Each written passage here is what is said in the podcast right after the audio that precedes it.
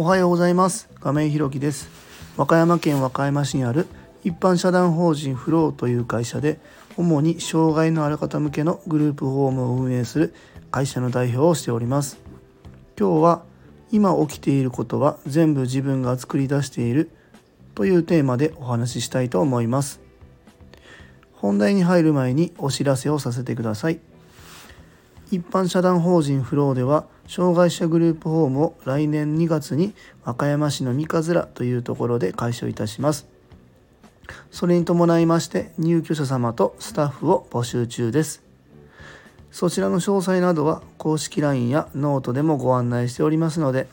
ぜひ概要欄のリンクからご覧いただきますようお願いいたします。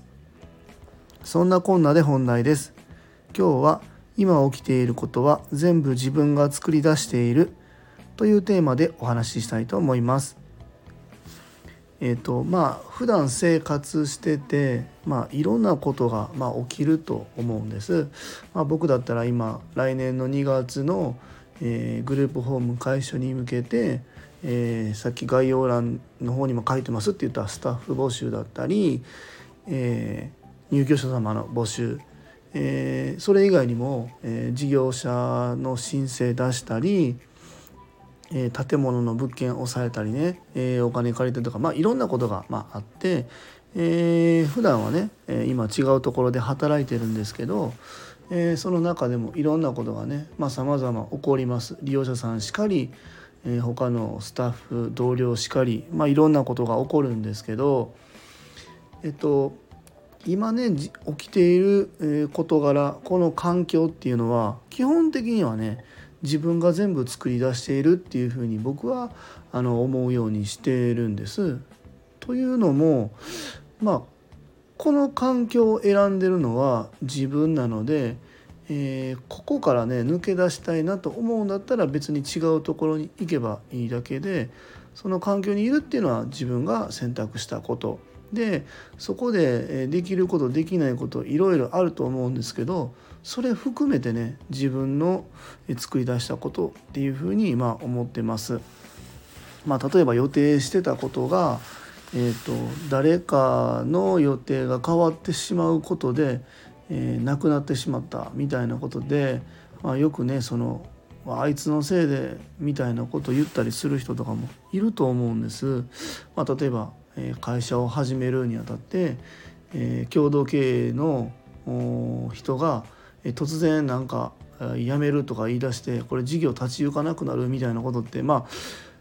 僕もね事業を始めるといろんな人から聞いたりするんですけど、これってね、確かにね相手のせいだって思うことも一理考えられるんですけど、そこも含めてね事業を始める前にリスクとしてはそもそもあったと思うんですよね。それを例えば仲がいいとか、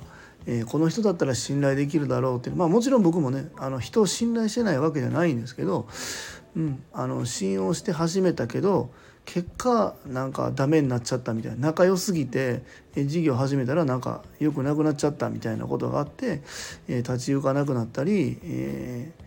仲悪くなって辞めるとかいうのがよく聞くんですけどね、それもこれもリスクヘッジはそもそもできたよねっていう、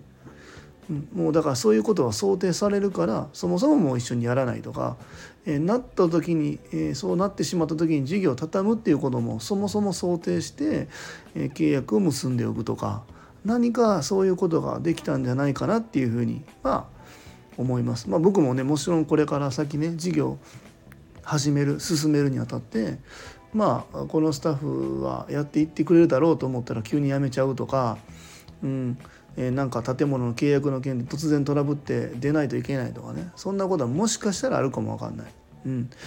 だけどそれも含めて、自分はね、備えて事業を進めていくっていうことが大事で、人のせいにしてね何か変わったことって僕ね今まで40年以上生きてきてないですね。あいつのせいやとか、あいつのこういうところが悪くてこの、問題が悪くなったんだとか、そういうことを言って発言して考えて、良くなった試しがないんで、だったらもうそもそもね、自分の